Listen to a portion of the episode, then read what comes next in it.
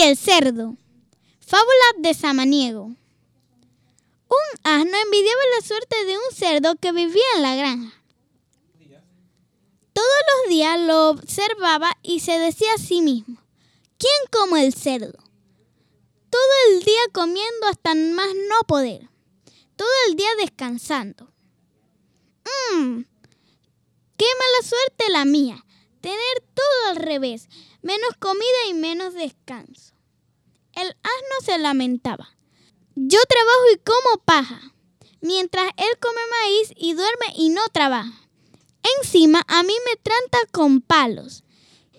Qué injusta y desigual es mi vida.